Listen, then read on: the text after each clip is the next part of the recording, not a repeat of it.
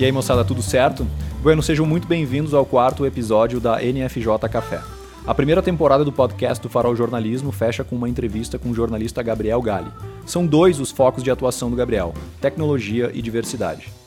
Ele trabalhou durante oito anos no FISLI, o Fórum Internacional Software Livre, um dos maiores eventos de tecnologia do mundo. Começou como voluntário e nas últimas quatro edições coordenou a equipe de comunicação. Dentro do FISLI, o Gabriel ajudou a desenvolver uma postura de respeito à diversidade, que é uma das principais características da iniciativa. Postura que começou a ser construída quando trabalhou no Grupo Somos, ONG que luta pelo respeito aos, aos direitos humanos com foco na educação so social sobre sexualidade. Atualmente, o Gabriel é um dos integrantes da FRIDA, iniciativa que luta pelo empoderamento das mulheres e da população LGBT por meio de treinamentos e capacitação. Um dos principais trabalhos da Frida é oferecer um selo a instituições e estabelecimentos dispostos a promover boas práticas e adotar políticas de respeito à diversidade e à igualdade de gênero. Como nos outros três episódios da temporada, a entrevista aconteceu no Café do Duque, no Centro Histórico de Porto Alegre, em uma manhã de setembro. A gente conversou sobre diversidade no jornalismo e no discurso jornalístico, sobre o que o jornalismo poderia aprender com o ambiente colaborativo do FISLE, claro, perspectivas para a nossa profissão a partir da tecnologia e da diversidade. Antes de deixar vocês ouvir a entrevista, eu preciso dizer duas coisas. Primeiro, quem sou eu e qual é a ideia do projeto NFJ Café. Meu nome é Moreno Osório, sou um dos jornalistas à frente do Farol Jornalismo, uma iniciativa que vem tentando organizar o pensamento sobre as transformações pelas quais vem passando a nossa profissão recentemente. O principal produto do Farol é uma newsletter enviada toda sexta-feira. O podcast é uma tentativa de levar essa discussão a outro formato, conversando frente a frente com quem está vivendo essas transformações. Segundo, que essas entrevistas não existiriam se não fosse a Bárbara Níquel do podcast Coisas que a gente cria. O incentivo inicial, a condução da gravação e a edição final são dela. O NFJ Café, portanto, é uma parceria entre Farol Jornalismo e o podcast Coisas que a gente cria. Beleza? Então bora ouvir o Gabriel.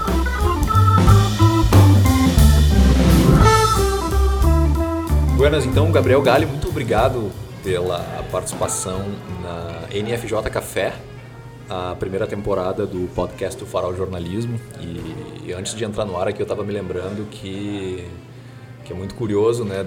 Mais ou menos dois anos atrás, a gente estava em posições inversas, uh, numa posição inversa aqui. Eu estava sendo entrevistado por ti, né? Na rádio do, do, do FISI, né? Do Software. Livre numa edição uh, da Feira do Livro de Porto Alegre.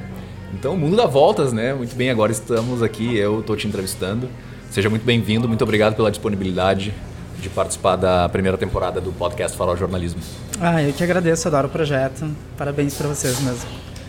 Bueno, vamos lá. Uh, Gabriel, eu queria começar te perguntando o seguinte: uh, quando eu trabalhei com, contigo no Fizzly 16 ano passado, né, que por acaso eu fiz a rádio do, do, do Fizzly durante a edição do Fórum Software Livre, uh, eu senti um, um, um, clima de colaboração muito forte, né, de parceria, de difusão de conhecimento naquele, naquele espaço. Né? E, e, eu lembro que eu senti naquele ambiente assim uma, uma característica existencial assim do e uma postura em relação ao mundo, né, daquele, daquele fórum, né, das pessoas que, participa, ah, que participam e que participaram ali naquele momento, enfim, participam desse evento que é um dos maiores eventos de tecnologia do mundo, né? E aí eu queria te perguntar assim, né? Uh, e aí eu, eu pensei em como essa postura ela, ela também talvez fizesse muito bem ao jornalismo. Né? E eu queria te perguntar o que, que o jornalismo pode aprender com o FISLE, né? o que, que o jornalismo pode aprender com esse, com esse fórum, né? com essa maneira de, de, de, de, difusão e de, de, conhecimento e de postura em relação ao mundo, tanto em relação à tecnologia como ferramenta né? para efetivar a comunicação entre as pessoas, uh, mas também em relação a uma postura aberta e colaborativa Uh, que parece muito genuína né, e voltada ao, ao, bem público, né, que é um, enfim, né, um fim, um dos fins principais do jornalismo. É, eu acho que isso que tu, isso que tu percebeu lá é, é uma característica do movimento software livre. Isso é, é, é uma coisa que me fez aprender muito também, porque eu acho que enquanto profissionais, não só no jornalismo, mas em muitas áreas, a gente é muito treinado para competir a todo momento, né? E não, não quer dizer que não, há, que, que não aconteça competição nesses espaços, né? A gente tem, tem questões assim, né? O nosso ego às vezes fala mais alto, a gente quer protagonismo dos projetos e outras coisas, mas aquele ambiente ali, talvez pelas características assim de né, dos grupos terem que construir o código dos softwares juntos e, e, ter que expor o seu trabalho, entender que o que tu vai expor é sempre algo pior do que aquilo que depois uh, transformado pelo grupo e na colaboração, na colaboração vai ser o resultado final. Então, tem, tem, acho que tem um aspecto assim de se colocar um pouco em vulnerabilidade na frente do outro, em aceitar ajuda e, e, e se colocar numa postura menos competitiva, que eu acho que o jornalismo pode pode uh, pode ganhar muito assim se for por essa linha, né? Eu, eu acho que a, a experiência com o FISLI me fez perceber que a, a, forma como a gente estrutura a nossa profissão enquanto jornalistas, ela não é a única forma possível de se trabalhar, né?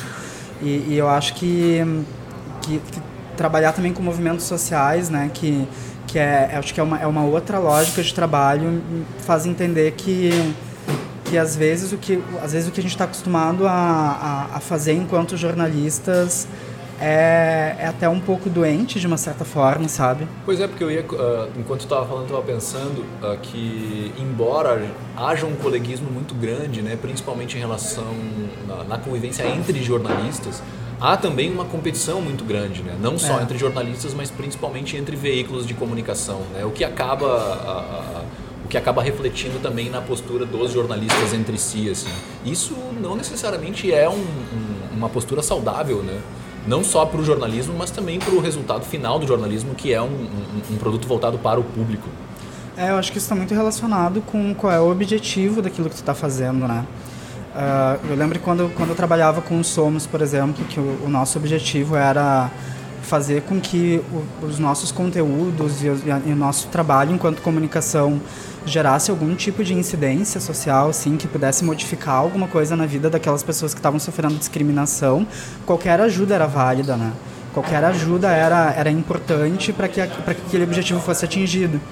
Mas quando eu trabalhei em alguns veículos assim uh, da imprensa mais tradicional, o objetivo era chamar mais atenção que os outros veículos que estavam lá. E aí tu entra numa lógica competitiva mesmo de quem é que vai dar a notícia primeiro, por mais que a gente não saiba qual é a utilidade de dar a notícia primeiro, né? Eu realmente até hoje não entendo assim qual é a diferença de, de eu dar uma notícia alguns minutos antes do que o outro, mas ao mesmo tempo isso traz um orgulho muito grande, né? Eu dei a notícia primeiro, né? Fui eu que dei o furo às vezes, às vezes até um pouco mais superficial, porque não dá tempo de refletir sobre o que a gente está produzindo, mas tem esse aspecto assim, nossa, eu dei essa notícia primeiro e, e, e, acaba ficando uma competição pela competição, né?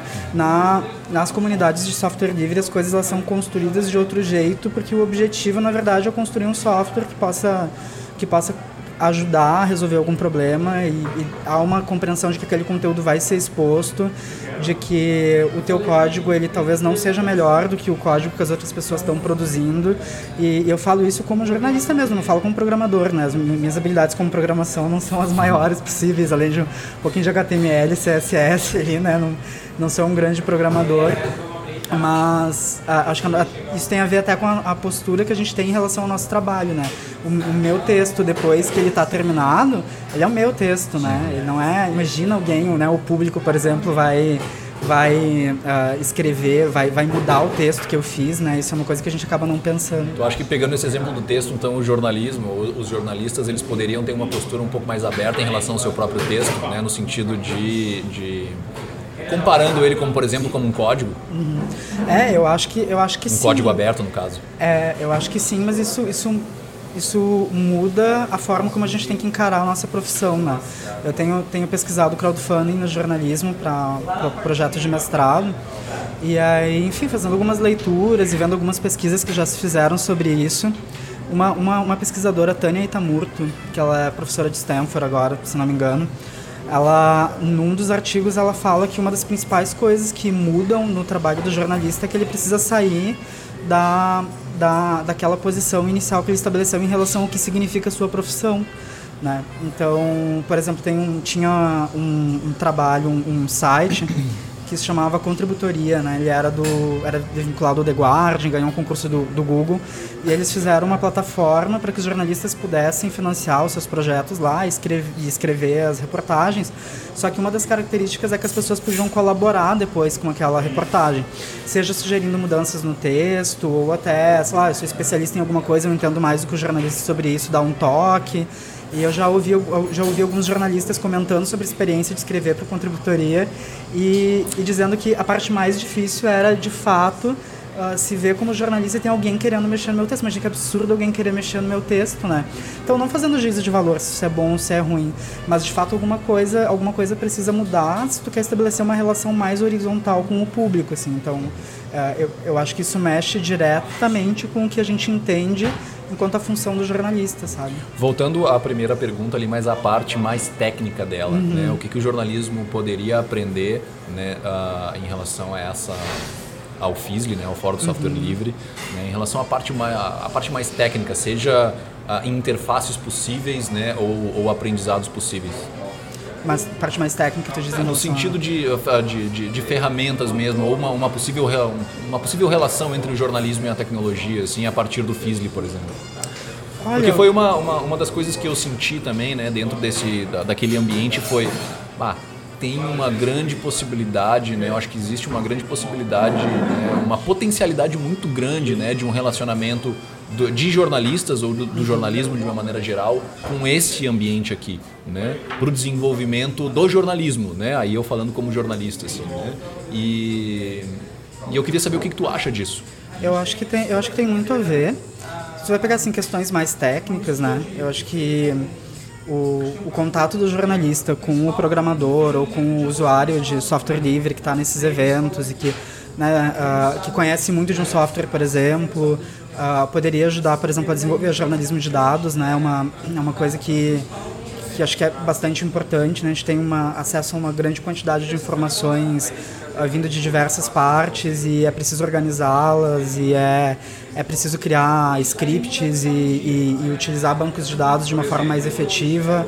Tem a questão da realidade virtual também, que começa a se pensar.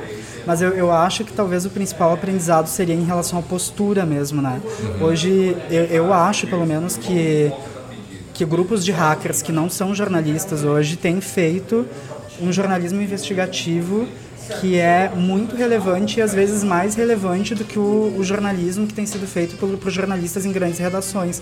Então, por exemplo, agora tem uma, um grupo que criou uma operação Serenata de Amor, não sei se você já ouviu falar. Eles estão basicamente juntando dados de políticas que estão disponíveis em diversas bases e investigando se, uh, vendo se há padrões de desvio de dinheiro ou outras possibilidades e avisando o Ministério Público. Assim. Então eles publicam isso na internet, avisam o Ministério Público.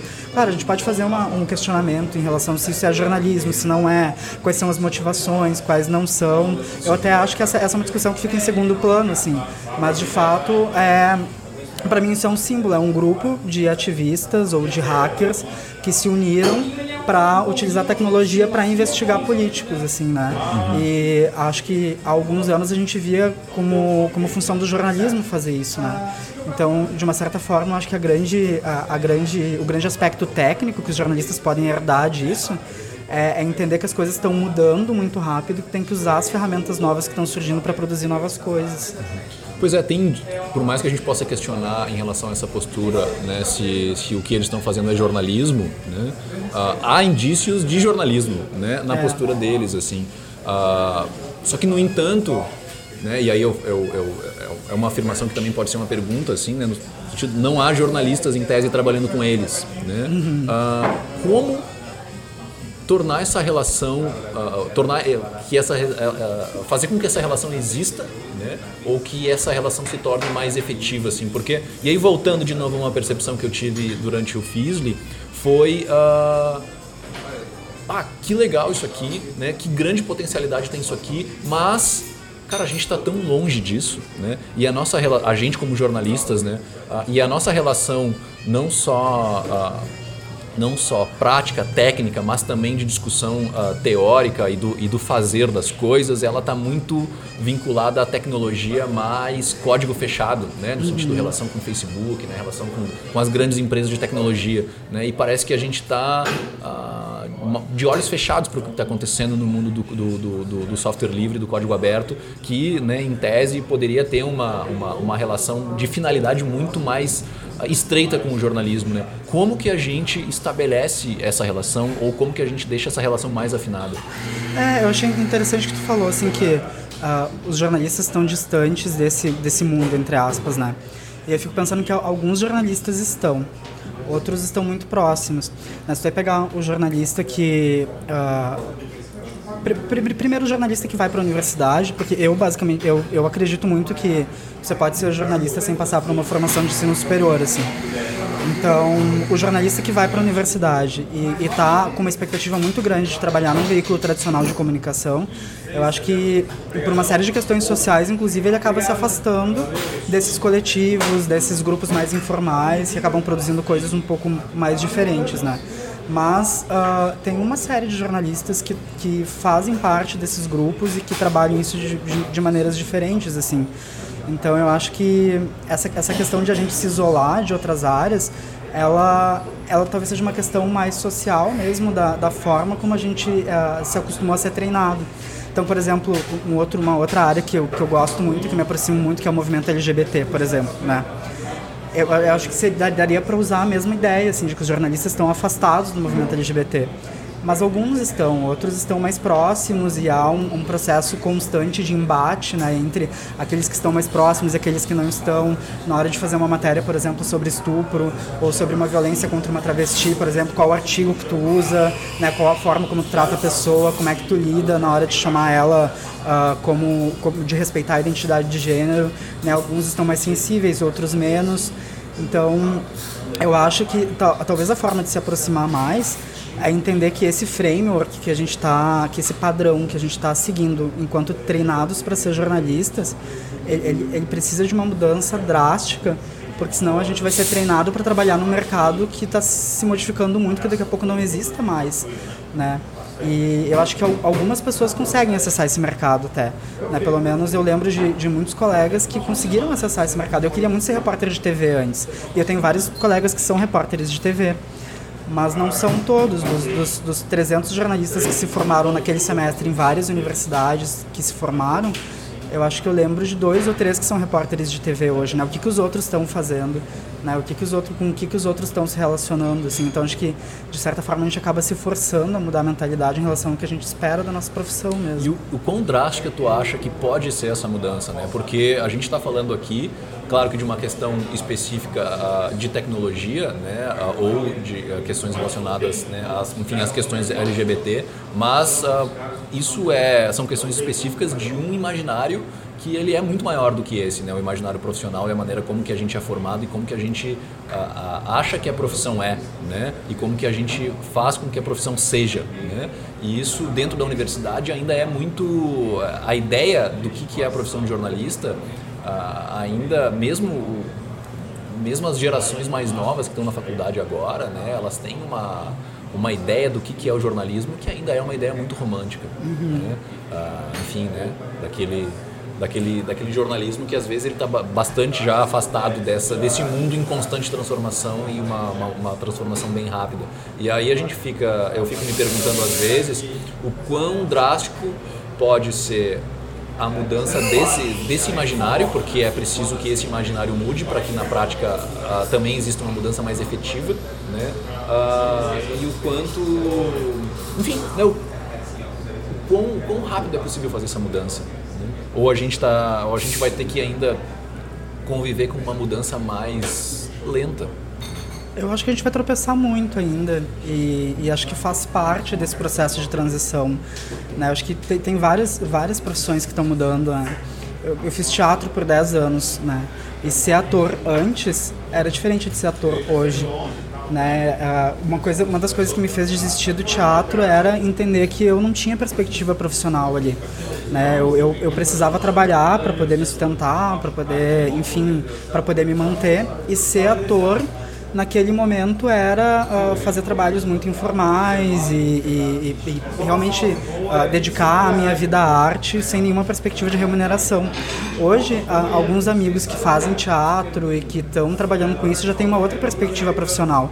Já conseguem começar seus próprios canais no YouTube, por exemplo, já conseguem ganhar algum dinheiro, às vezes não pelo canal do YouTube, mas porque alguém convidou a pessoa para iniciar um projeto em algum lugar, em alguma loja que está querendo vender alguma coisa, mas porque encontrou a pessoa no canal do YouTube. Então essas profissões elas vão mudando aos poucos, né? A profissão do médico tem mudado bastante também, né? O médico ele acaba, ele ainda mantém muita autoridade em relação ao que ele está, ao que ele está receitando, ao que ele está definindo sobre o que é saúde, o que não é, mas ao mesmo tempo o maior acesso à informação das pessoas, com, com várias ressalvas, é claro, mas tem, tem, tem feito com que as pessoas contestem mais a autoridade dos médicos às vezes, né? Então acho que são uma série de profissões que estão mudando aos poucos. A questão para mim do jornalista é que às vezes a gente entra na faculdade, eu não sei, não faz muito tempo que eu saí da faculdade, acho que uns 3, 4 anos, né? Agora tentando lembrar. E, e, eu acho que a gente ainda entra na faculdade com uma expectativa muito grande de ser o William Bonner, né? De ser a, de ser a Fátima Bernardes, agora apresentando seu programa, seu programa nos, to, todos os dias de manhã. Mas a gente entra com essa expectativa e a gente acaba se chocando quando a gente percebe que, na verdade, fazer jornalismo não é bem aquilo que a gente estava pensando, né? Que na maior parte das vezes tu não vai conseguir refletir sobre o que tu escreve porque não dá tempo, porque na maior parte do tempo tu vai, ah, se tu trabalhar num veículo de comunicação tradicional, tu vai precisar escrever, por exemplo, sobre uma realidade de, de exploração do trabalhador que tu vive dentro das próprias redações, e aí o que fazer com isso, né? Emocionalmente o jornalista acaba se sentindo em frangalhos muitas vezes, né? E claro, existem coisas maravilhosas de trabalhar num veículo de comunicação, também não é um, um 8, um 80, mas eu acho que eu acho que a gente esse período de transição vai fazer com que a gente tropece muito assim ainda. Acho que é, acho que é natural de uma certa forma que isso aconteça. Bom, acho que essa, essa transição ainda vai voltar na nossa entrevista aqui, mas Gabriel queria te perguntar sobre uma questão específica ainda em relação à tecnologia, que é a privacidade. Né? Ah, é um tema social relevante, né? Não só ah, não só como um tema que é abordado pela cobertura jornalística, né, mas também tangencia o próprio fazer do jornalismo, assim. Como que este, como que a questão da privacidade ela está sendo discutida dentro do Fórum do Software Livre, por exemplo? Eu, eu acho que no FISLE se discute muito a privacidade e olha, eu acho que desde o começo do evento, assim, né, o próprio o próprio São, surgimento do movimento. Já está no FISLE 17. 17, né? esse ano foi o 17, né, se encaminhando para o 18 talvez. Mas o, eu, eu acho que desde o começo do movimento software livre, o Richard Stallman discutia muito isso, né? Que qual, o, o que, que as empresas vão fazer com as informações, né? O Richard Stallman foi o fundador do movimento, assim. Ele, ele queria usar uma impressora lá no, no laboratório do MIT só que não tinha um driver para o computador, ele tentou alterar o driver da impressora, mas ele descobriu que estavam começando a fechar o código dos softwares, né? No começo todo todo software tinha código aberto, né? Não, não era como hoje, assim.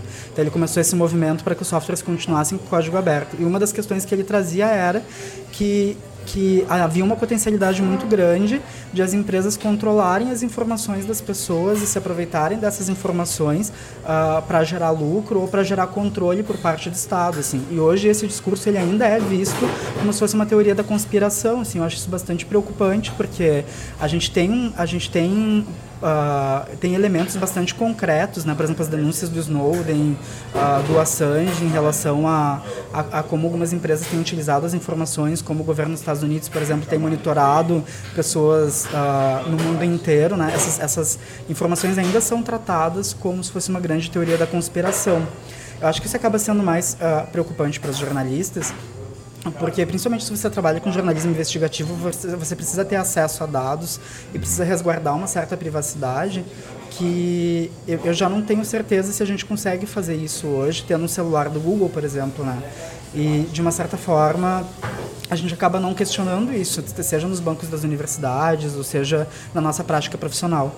No FISLE isso se questiona muito, assim, se, se, se, fala muito sobre isso, se trabalha muito questões como criptografia, sobre o uso de sistemas livres, uma perspectiva assim de que Uh, usar um sistema que tu conheça o código pode facilitar uh, com que tu saiba como os teus dados estão sendo tratados, mas ao mesmo tempo é uma grande discussão no, no movimento do software livre se a gente já não perdeu essa batalha, né? Como construir, como, como construir uma vida em torno dessas ferramentas todas que a gente usa, mas que respeitem a nossa privacidade.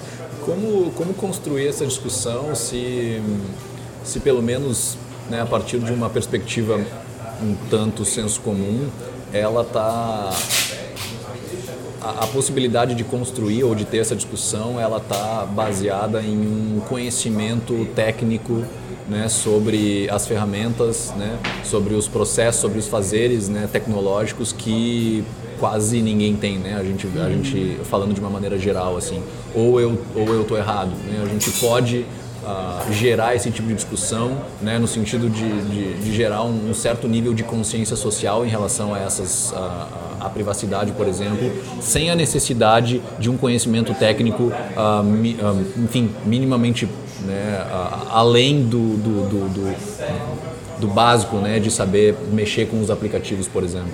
Eu acho que isso é bem difícil, assim, acho que tem razão quando tu, quando tu diz que a gente não tem muito conhecimento acerca de como funcionam os sistemas, como funcionam as coisas, porque é, essa é uma preocupação que vem, na verdade, desde que começaram a criar computadores que não precisavam mais dos cartões furados, assim, para executar programas, né? Alguma, algumas críticas que vinham naquela época era de que, nossa, você tá, você não programa mais os computadores, né? Já, já tem instruções pré-prontas que vão ser dadas para os computadores, perde muita liberdade, etc. Uhum. E de uma certa forma é a mesma reflexão que vem hoje quando a gente pensa o uso de aplicativos, né? Quando a gente instalava um programa no computador, tu tinha alguma noção mais ou menos do que ele ia fazer, como ele funcionava.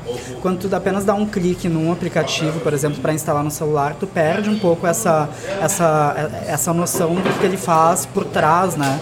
É, é uma coisa muito sutil, mas ao mesmo tempo a popularização dessas ferramentas todas, que é extremamente positiva, se dá porque é, é, é, muito complicado ter acesso a, todo esse, a toda essa informação de como funcionam os sistemas, né? Então, é, eu, eu acho que seria demais exigir que a sociedade inteira fosse formada por técnicos em informática que vão entender como é, como que se, como é que se faz um aplicativo e etc, né? Então, acho que a gente passa por, a gente passa por um período em que, uh, ah, para ter uma usabilidade melhor, a gente acaba abrindo mão de entender como que essas ferramentas funcionam. Isso tem coisas ótimas, que é a possibilidade de tu usar uh, mais e saber e poder automatizar uma série de tarefas do teu dia a dia e poder abrir outras possibilidades, mas ao mesmo tempo tem uma consequência que, ao meu ver, a principal é, é a questão da privacidade, assim porque a gente não tem noção muitas vezes de que as nossas informações elas são, são tratadas de, de, de, uma forma que às vezes não é não é clara como são feitas, né? Então, por exemplo, eu gosto muito daquele livro, O Filtro Invisível, né, do Eli, Parizeiro, acho que é o nome do rapaz. Uhum. E ele ele faz uma reflexão muito simples num certo momento que ele diz assim uh, se eu for fazer uma busca hoje aqui nos Estados Unidos se não me engano sobre Egito e uma pessoa fizer uh, uma busca sobre Egito em outro lugar do mundo os resultados vão ser diferentes porque o Google, o Google leva em consideração uma série de, de fatores para que isso aconteça de forma diferente, né? Desde a tua localização, hábitos de consumo, uh, o que, as páginas que tu já visitou, mas até a gente se dar conta disso, a gente acha que a gente está fazendo uma busca única, né? E isso vai influenciar na, de, em como a gente lida com a informação. Então, eu acho que eu acho que é um desafio, assim, é, é, é um desafio ficar uh, de uma certa forma, militando para que as pessoas tenham mais acesso a entender como funciona o tratamento dessa informação, o que, que, o que, que os softwares uh, como os softwares funcionam, mas ao mesmo tempo a gente tem que ter a compreensão de que não, não, não vai ser todo mundo que vai conseguir fazer isso, porque a gente não é um exército de técnicos de informática mesmo. Né? E qual é o papel do jornalismo, então, nessa... Eu acho que trazer para o debate essas questões, né?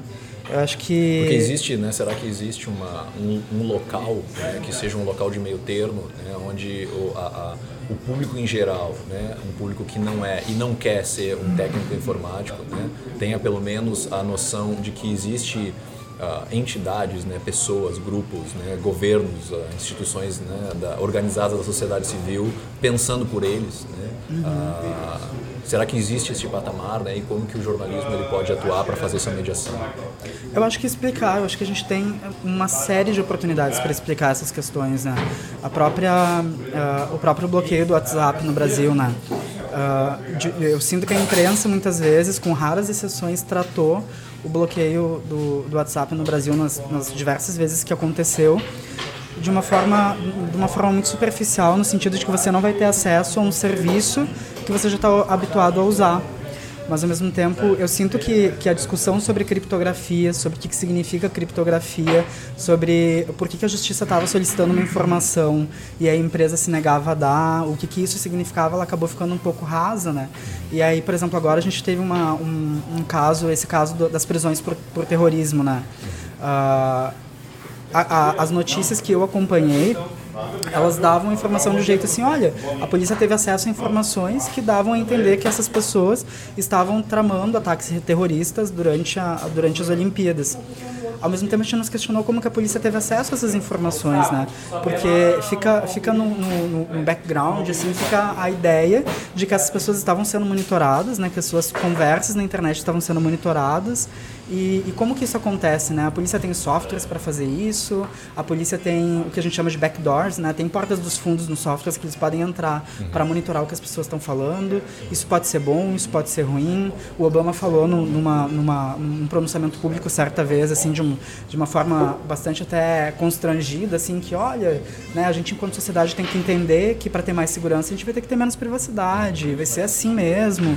E, bem, talvez para mim, assim, né, que, sei lá, eu, eu que, que trabalho, trabalho com o movimento LGBT, por exemplo, e não sou um grande não sou um grande agitador social, né, por exemplo, isso, isso não seja um grande problema, mas para uma pessoa que está muito envolvida politicamente, que está pretendendo assumir um cargo público, por exemplo, isso pode ser uma coisa extremamente perigosa. Você pode destruir a vida de uma pessoa se você tiver informações que ela não queria dar uh, de uma forma simples, né? Enfim. Eu acho que o jornalismo tem esse, tem esse aspecto de explicar o contexto, né? De mostrar que a gente vive uma situação mais complexa, né? Mas o jornalismo conseguir fazer isso ou não, acho que já está ligado a um outro aspecto, que é que tipo de jornalismo a gente tem consumido hoje, né? Pois é, a Emily Bell, né, que é a diretora do Town Center, né, da, um instituto ligado à Universidade de Columbia, uh, ela fala volta e meia, né, ela, a gente vê ela falando sobre uma, a cobertura muito festiva uh, jornalística em relação à tecnologia. Né? Seria então, uh, a gente teria então uma necessidade, né, na tua opinião, de uma cobertura, assim como ela também uh, prega, né, como ela também sugere, né, ou pede né, que o jornalismo trate a cobertura de tecnologia de uma maneira menos festiva e mais crítica? Eu acho que sim, mas aí tu tem um desafio muito grande de é não ser encarado como uma pessoa velha que não quer que as evoluções tecnológicas aconteçam, né? Porque parece que a gente de fato vai para um 8 um 80, né? Uhum. Então, ou você comemora muito todas as mudanças tecnológicas que acontecem a todo ou, momento. Ou cobre fila do iPhone, ou é um velho que não quer. É, ou ah, essa pessoa ela não tá, não tá aceitando que o mundo mudou, né? Ou tu, ou tu cobre a fila do, do iPhone, ou tu virou taxista que quer que bloqueie o Uber porque tá acabando com o meu mercado, enfim. Uhum. Né? Então, eu, eu acho que lidar com esse imaginário e produzir um, um pensamento mais complexo acerca disso é, é, é, mais desafiador, assim, mas eu acho que existem oportunidades de fazer uma reflexão mais crítica sobre a tecnologia, até porque a gente vive num momento social, assim, que é, que é, é uma evolução daquilo que a gente entende como o controle da tecnologia pela sociedade, né? A gente, acho que a gente tem um, um, uma forma de pensar que nos leva a entender que que de uma certa forma a tecnologia ela vai cada vez mais estar integrada à nossa vida e que é muito natural que a gente use a tecnologia sem contestar muito assim. Uhum. Gabriel, há pouco tu falou, tu citou realidade virtual, né? E há uns dias tu escreveu um texto no Medium né, sobre a, a, participação do diretor digital do Guardian, que se chama Aaron Pilhofer, né? uhum. né? não sei se eu estou pronunciando certo. Nem eu. Ah, durante um, um, evento em Buenos Aires, né, em que tu em que tu estava assistindo, né? Ele relatou a experiência do jornal britânico uh, com realidade, com jornalismo e realidade virtual. Né? Em especial, ele falou sobre aquele projeto 6x9, uhum. né? em que eles uh, tentam oferecer ao público a experiência de, de ficar confinado numa solitária. Uh, no texto, em determinado momento, tu, tu escreveu que não havia dúvidas de que o processo de produção desse material estava carregado de jornalismo. Como é que é isso? Né? Eu queria que tu comentasse um pouco, um pouco mais sobre o que tu ouviu do Pilhofer e em relação a como que o jornalismo integrou né, a programação de um ambiente virtual, né, um trabalho que envolve outro tipo de conhecimento, outro tipo de profissional, né, como que foi essa integração, como que ele relatou essa integração do desenvolvimento desse ambiente de realidade virtual com as atividades jornalísticas da redação, né, que eu acho que é muito do que a gente estava uhum. comentando no, durante toda essa entrevista, principalmente no começo, né, em relação ao FISLE. É, eu achei muito curiosa a palestra dele lá no, na Media Party, porque ele começou falando sobre como era difícil, quando ele trabalhava no New York Times, uh, de coordenar uma equipe multidisciplinar e como isso tinha se tornado mais fácil no, no Guardian, né? Então, ele coordena uma equipe que é formada por jornalistas, programadores, designers, produtores audiovisuais e, e vários outros profissionais para tentar pensar soluções que explorem as, as potencialidades da internet e, da, e, do mobile, né, mais especificamente, assim, né, uma coisa que ficou bem, bem marcada, assim, em quase todas as, as, palestras é que eles não pensam, não pensam mais a, a produção de conteúdo na internet deles como, como produção para o site, por exemplo, né, eles pensam quase que exclusivamente para as plataformas móveis, né, e então ele trouxe esse histórico de que no New York Times era difícil trabalhar com uma equipe multidisciplinar, porque tinha uma questão cultural grande, né, do jornalista de, de se ver trabalhando com outro profissional. Talvez imagino até uma questão assim de, de, de se pensar uh, superior intelectualmente aos outros profissionais que estão ali trabalhando. Uh, mas ao mesmo tempo ele trouxe uma, uma ideia de que não, não era à toa que o jornal estava fazendo isso. Não era à toa que o Guardian estava pensando essas, esses projetos digitais, assim, é porque é porque ele acha mesmo que em, em quatro ou cinco anos a versão em papel do Guardian vai acabar, assim. E eles eles estão é, ele, ele, o papel impresso. O papel caso. impresso, é, o papel impresso assim. E ele até fala no momento assim, eu gosto, gosto muito do papel e, e, me relaciono afetivamente com o papel, mas ele vai, é, eu tenho muito claro que ele vai acabar e eu não posso colocar a minha profissão uh, nas mãos de apenas, de apenas um suporte, né? Então, eles criam essas, essas, essas ferramentas novas, essas coisas novas, numa perspectiva de que eles precisam gerar uh, uh, novidades para que o público continue se conectando com o jornal, assim. Então, eles, eles precisam, precisam criar ferramentas que não sejam as mesmas que eles estavam apresentando até então, assim. Então não é uma coisa assim de que apenas de ah, vamos entender um nicho novo e etc. É, é uma ânsia louca, talvez, por gerar um, uma novidade para quem está acessando o site. E aí ele trouxe essa experiência do 6x9 Uh, porque eles tiveram que construir no Unity, né, que é uma plataforma de, de desenvolvimento 3D lá, né, que tem, tem, tem uma série de, de elementos pré-prontos, mas ela é muito utilizada para desenvolvimento de games. E, e, eles disseram que a, a, a construção assim do, do, da maquete 3D foi uma parte só, né? Que uh, essa pauta do, das, das, solitárias nos Estados Unidos e em outros países era algo que o The Guardian vinha já pesquisando há muito tempo. Então eles tinham muitas informações sobre isso. Ele, ele disse assim, cada pixel, cada quadradinho lá dessa história foi investigado de uma forma muito profunda. Né? Então por isso que eu falei que aquilo ali era carregado de jornalismo, né? Eles queriam eles queriam que as pessoas pudessem se uh, experimentar a ideia de ficar uh, num espaço minúsculo durante alguns minutos e eles tiveram relatos de que aquilo era perturbador para muitas pessoas e aí depois vinha a reflexão, né? Se tu não pode ficar uh, tão pouco tempo dentro de uma realidade dessas, imagina para quem tem que passar às vezes um ano inteiro dentro de uma sala dessas, né? Então, uh, foi isso. Assim, eu falei que para mim era carregado de jornalismo porque tinha muita informação e era uma forma de entregar a informação que não era só fazer um texto e entregar para a pessoa, sabe? Era fazer ela sentir. E, e eu acho que esses veículos todos têm investido em realidade virtual porque é é, além de ser algo diferente, é uma possibilidade que tu tem de fazer com que as pessoas sintam essa, isso, assim. Agora, como o jornalista vai se comportar numa equipe multidisciplinar, assim, acho que já é uma outra pergunta, é um outro desafio, né? Pois é, eu acho que outra pergunta é em relação à recepção do público. Ele falou alguma coisa sobre como esse tipo de experimento está sendo recebido pelo leitor, pelo público do Guardian, assim? Porque eu tenho, enfim, me questiono, assim, né? Uhum. O público tá, tá aberto a esse tipo de experimentação uh, jornalística? É, ele não entrou muitos, em muitos detalhes assim sobre os outros projetos. Ele falou que no que o 6 por 9 né, essa, essa reportagem em realidade virtual ganhou bastante visibilidade. Então, acho que talvez seja um ponto fora da curva também, né? Que todo mundo falou sobre isso. Foi a primeira experiência uh, mais popularizada, assim, né? De, de jornalismo em realidade virtual. Então, talvez talvez tenha tido uma, uma, uma visibilidade que não seria padrão né, se tu fosse fazer isso todos os dias assim mas ele, ele falou de, uma, de, uma, de um, um outro projeto que eles fizeram em que eles pegaram dados públicos de uma Câmara de Representantes lá em Londres uh, e aí fizeram uh, gráficos e davam a possibilidade de as pessoas montarem a sua própria informação com base nas pesquisas que elas faziam.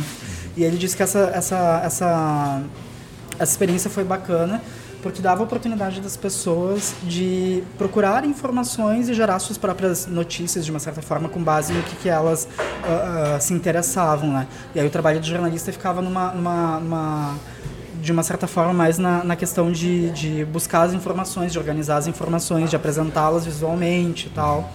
Mas eu também me questiono assim, o quanto o público está interessado em fazer esse papel tão ativo. Pois é, porque assim. esse, é, esse papel ativo ela pressupõe justamente né, uma, uma, uma quebra na passividade que, é. em geral, o público ele está acostumado cognitivamente a ter em relação à, à informação. Né? Enfim, né, sentar no sofá e ver o Jornal Nacional. Né? Ou, enfim, ler, talvez mais clássico do que isso, assim, durante todo o século XX, ler um jornal, uma notícia né, em determinado formato que ele está acostumado. Né? E aí, uh, em, em curto período de tempo, né, historicamente, se a gente for pensar, Uh, ele é bombardeado né, com vários tipos de experimentação que exige que ele tenha uma, um nível de interatividade e de, de, de ação né, uh, muito maior. É, eu acho que isso está muito ligado também ao fato de que a gente precisa entender que tem perfis e perfis de público, né? Eu acho que no, historicamente, assim, quando a gente vai pensar a produção de a produção de jornalismo, a gente tende a ver o leitor como aquela, aquela massa única que vai ler o jornal da mesma forma, que vai consumir as coisas da mesma forma. E eu acho que desde, desde os primeiros experimentos ali dos estudos culturais aqui na, na, na América Latina, principalmente, a gente começa a, a, repensar a forma como o público está tá entrando em contato com esse conteúdo. Então eu acho que tem um, tem uma, um certo público pra, que para alguns assuntos não vai se interessar muito em fazer grandes investigações por conta própria, mas ao mesmo tempo a gente também vê grupos de pessoas que se interessam muito por um tema e que vão explorar esse conteúdo que foi gerado, né? A questão, a questão toda é, é, é entender se a gente ainda está produzindo um tipo de conteúdo que tem a expectativa de ser massificado ou a gente precisa entender que alguns conteúdos que a gente vai produzir eles vão interessar só um extrato da população e que vai lidar com esse conteúdo de uma forma muito mais profunda, né? Então, o que, que importa mais? Um milhão de pessoas acessando um artigo ou, sei lá, mil pessoas que estão que trabalhando aquele conteúdo, que estão usando aquilo como uma referência para formar a sua opinião, né? Por isso eu tenho me questionado e, um pouco... produzindo também o seu próprio conteúdo em relação é, àquilo. Né? É, e aí eu fico me questionando até sobre o modelo de negócio do jornalismo, né?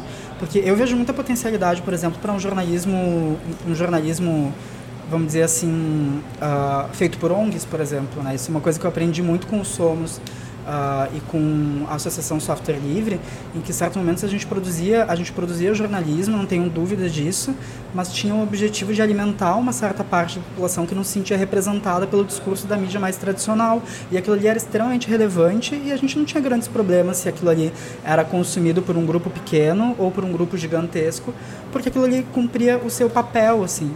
Então, agora, agora que, que grande parte do, das verbas de publicidade, que era o que alimentavam os veículos mais tradicionais, estão indo para o Google, para o Facebook, para as outras ferramentas, né, para publicidade mais, mais uh, nessas plataformas, eu fico perguntando se não é uma oportunidade também de a gente encarar o jornalismo com outro papel social também, né, uh, feito por, por, por, instituições sem fins lucrativos, enfim, né, fico viajando nisso.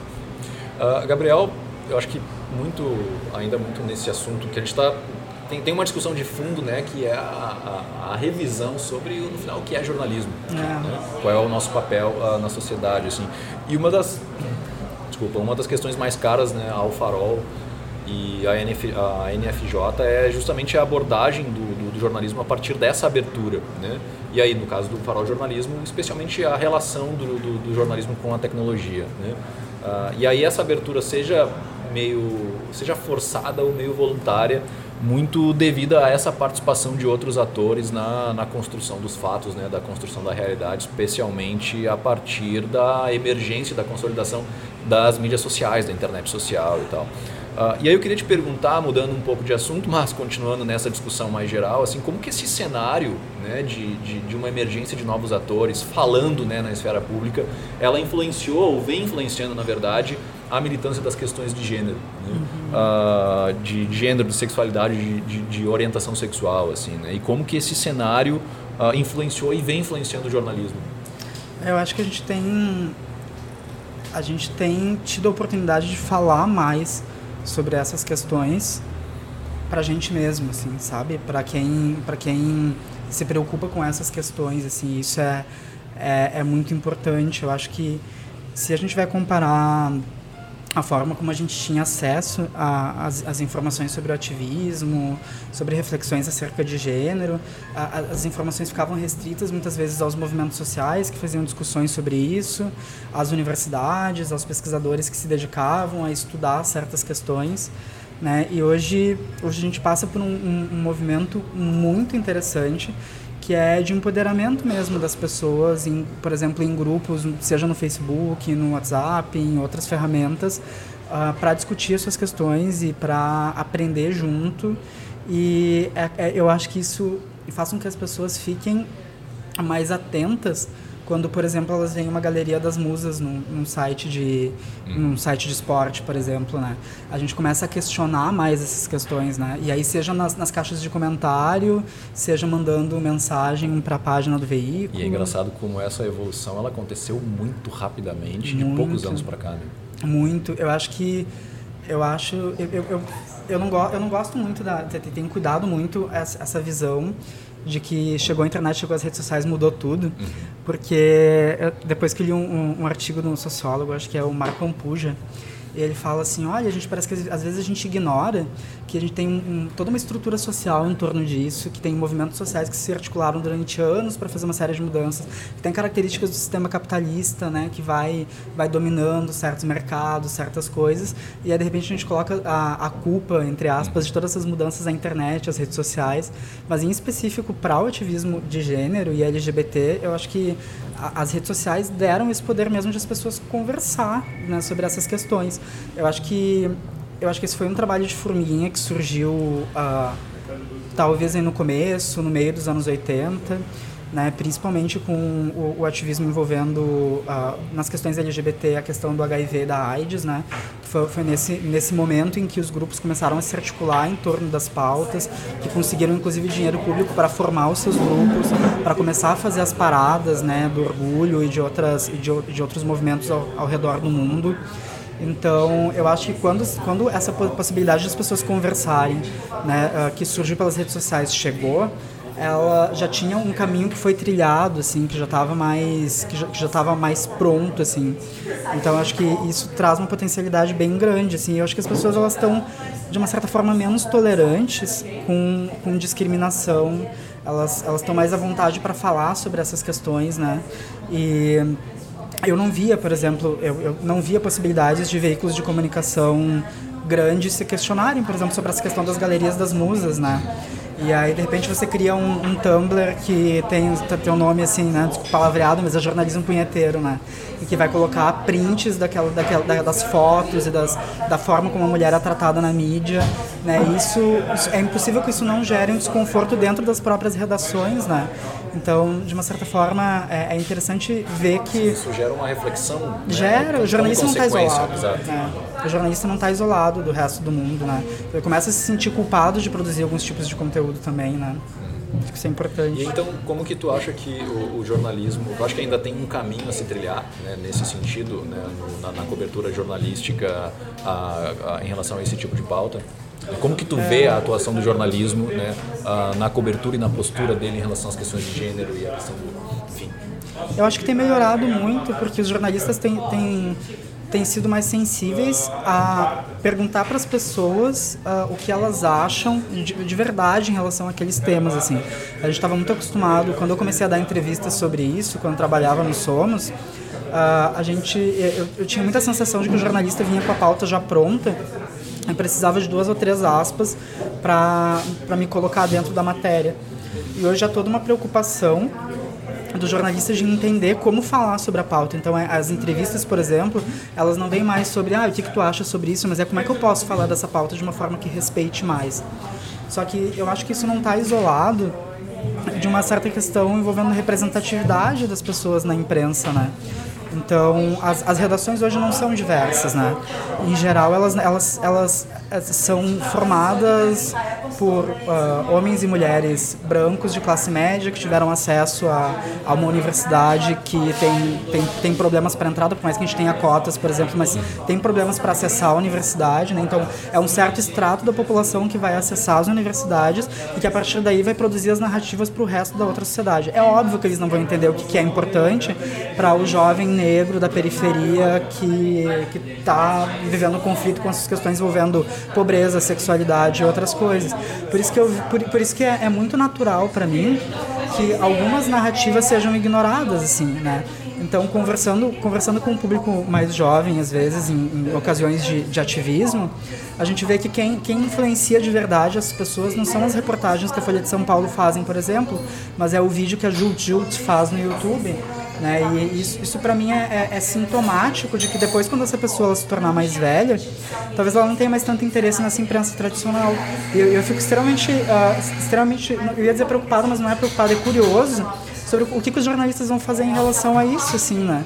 Se a gente ainda vai ter a expectativa de, de, de produzir conteúdo dessas formas ou vai entender que, esse público mais jovem está se interessando por outras coisas, né?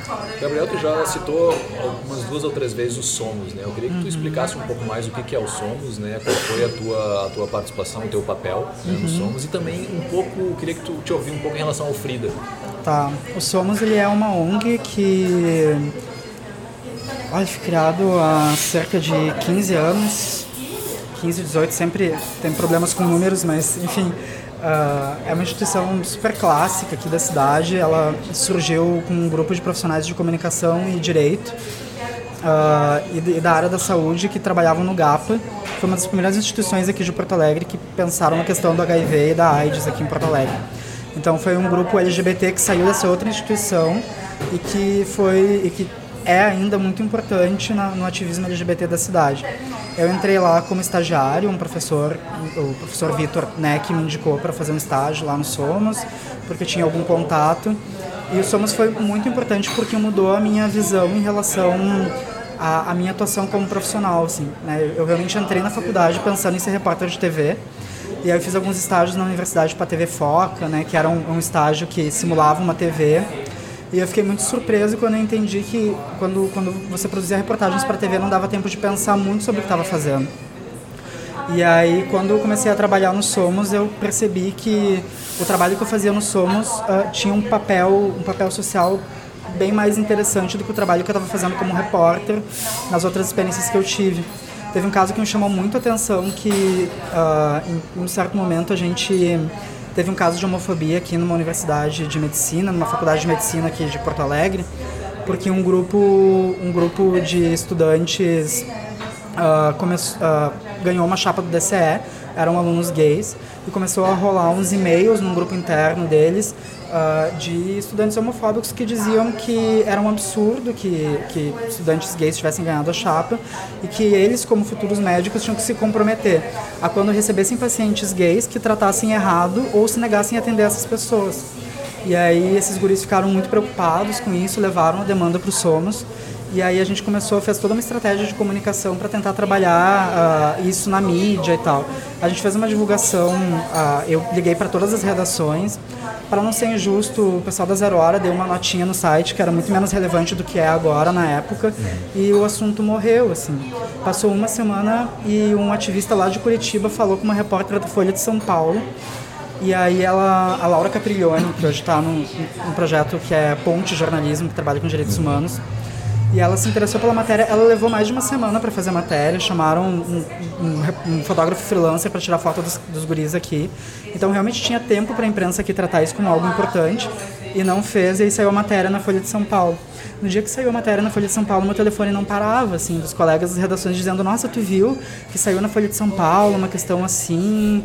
E aí isso foi a grande notícia da cidade durante alguns dias, assim. Uhum. Então, olhando aquilo, eu percebi que, nossa, o trabalho que eu queria fazer enquanto, enquanto jornalista, que era de uma certa forma mudar um pouco as coisas e, e me sentir representado, eu estava fazendo mais nos Somos do que em outros lugares, né? Então isso, o Somos, ele teve esse papel importante para mim por causa disso. Já o Frida, muito resumidamente, assim, ele é um, é um projeto que envolve gênero e tecnologia, que surgiu num desafio hacker da Câmara dos Deputados. A gente tinha que desenvolver um aplicativo sobre violência de gênero ou ativismo LGBT e a gente queria usar dados públicos para sobre a população LGBT e a gente descobriu que não existiam dados públicos no governo sobre a população LGBT.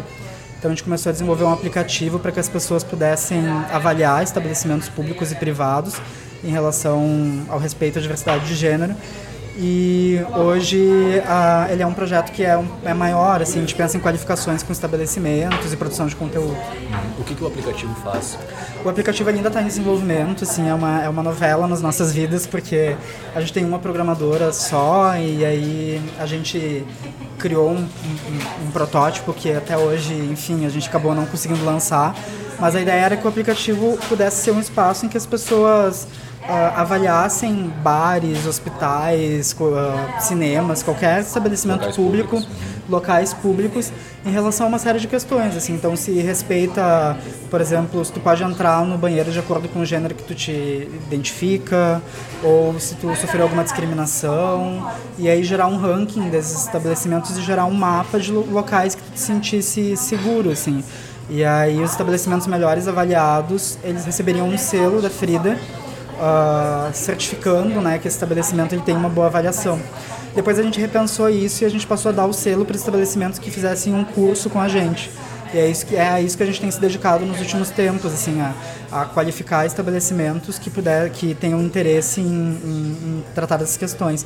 Tem acho que uns 25, 26 estabelecimentos que, que passaram por essa qualificação. Em Porto Alegre ou em, em Porto Alegre? Em Porto Alegre um em Uruguaiana, que vieram, ficaram sabendo pelo Jornal do Comércio, que fez uma matéria, e aí vieram até Porto Alegre para fazer o curso, assim, isso foi muito legal. E a gente tem relatos ótimos, assim, sabe, de de pessoas, de donos de estabelecimentos que chegaram, que viram clientes chegando no estabelecimento e disseram assim, olha, eu gostava muito do, do lugar de vocês, mas agora que vocês estão assumindo essas posturas aí em, em, relação a esses temas, eu não vou mais frequentar. E o estabelecimento se posicionou super, de uma forma super política, assim, sabe? Tipo, nós achamos que isso é importante, se você não quer frequentar, lamento muito, mas isso é mais importante pra gente do que, do que a sua presença, né? Digamos assim. Gabriel, há pouco tu falava sobre a ideia que tu tinha quando tu entrou na faculdade, né? E, e, e como que isso foi mudando à medida que, que, que, tu foi trabalhando, enfim, trabalhando na área, atuando como profissional, assim, desde o, desde a época do, do, dos estágios, né? E aí eu queria, para a gente ir encerrando, eu queria te perguntar, assim, como trabalhar né, essas questões, as questões de diversidade e representatividade uh, não só nas questões LGBT, mas de vários grupos oprimidos, né, na sala de aula em jornalismo, assim. Né? As escolas de jornalismo elas estão preparadas para esse tipo de, de questão, para esse tipo de pauta? Eu acho que elas têm mudado a visão, sabe? Eu acho que a primeira coisa que a gente tem que entender enquanto jornalistas é que a gente não é porta-voz de nada, assim. Eu acho que a gente está acostumado a entender que a gente tem um, de uma certa forma, um lugar uh, não sei, um lugar privilegiado de fala e que a gente entende o que a informação que deve ser entregue para o resto da população que não tem acesso às informações que a gente tem. Eu vejo o jornalista hoje mais como um mediador das, das, das, das diferentes anseios da população, das diferentes vontades da sociedade, assim. Então acho que trabalhar a diversidade é parte disso, assim, é entender que tu não está falando por ninguém além de ti. Né? Tu não tem. Uh, eu, como um homem branco, por exemplo, eu, eu, não, eu não posso falar com autoridade real sobre a vida de uma pessoa de uma pessoa negra da periferia assim não eu não, não é que eu não possa pesquisar isso e, e trazer informações importantes trazer informações relevantes e me empoderar de uma certa forma uh, desse discurso mas eu tenho que ter a compreensão de que o que eu estou falando é a minha versão sobre as coisas não é uma verdade absoluta né? E a gente enquanto jornalistas é meio treinado em entender que a gente está produzindo verdades assim por mais que a gente questione o significado real da verdade né? Mas a gente a gente se acostuma a isso então, acho que trabalhar a diversidade nas redações, além de tentar construir um ambiente que as pessoas sejam mais representadas, é entender que, que a gente está trazendo uma só, uma visão só que é, é toda premiada por uma série de outras coisas, sobre o lugar onde tu nasceu, sobre a tua visão política, sobre, sobre o teu acesso à renda, sobre a tua sexualidade, sobre o teu gênero, enfim. Isso torna a construção dos fatos e das notícias uma tarefa muito mais complicada e complexa. É, a gente não constrói fatos, né? Isso, isso que é isso que é, é difícil para muita gente entender. A gente não constrói fatos, eu acho. A gente conta versões sobre algumas coisas e, e não quer dizer que o que eu escrevi é verdade é uma é uma versão, é um olhar sobre uma coisa assim, né? E eu acho que por isso que veículos mais alternativos têm chamado mais atenção, por exemplo, do público LGBT, né? Eu, eu hoje não, não, não me informo, por exemplo, pela Zero Hora sobre as, as, as, as, informações que mais me interessam em relação a essas questões. Eu me informo sobre outras, sobre o que está acontecendo na cidade, etc, né? Mas eu, eu acho que tinha uma certa expectativa em algum momento da imprensa tradicional, né, criando, por exemplo, blogs LGBTs e outras coisas, que, que fosse uma grande porta-voz de todas as demandas da sociedade, não é? Eu, eu acho tão legal que a gente tem uma mídia mais um pouquinho mais plural hoje, com todas as ressalvas em relação ao monopólio de mídia no nosso país, que é super complicado, mas eu, eu acho bem legal que a gente tenha que a gente venha podendo acessar outras visões de mundo através de outros lugares. Assim, isso é, é bem importante para as questões de gênero, eu acho. Então tá, Gabriel. Muito obrigado, cara, pela tua participação na NFJ Café. Acho que foi foi né? muito bom o papo, ótimo papo. Espero que você tenha gostado. Eu que agradeço muito mesmo e tamo aí. Então tá. Até mais, então. Um abraço, cara.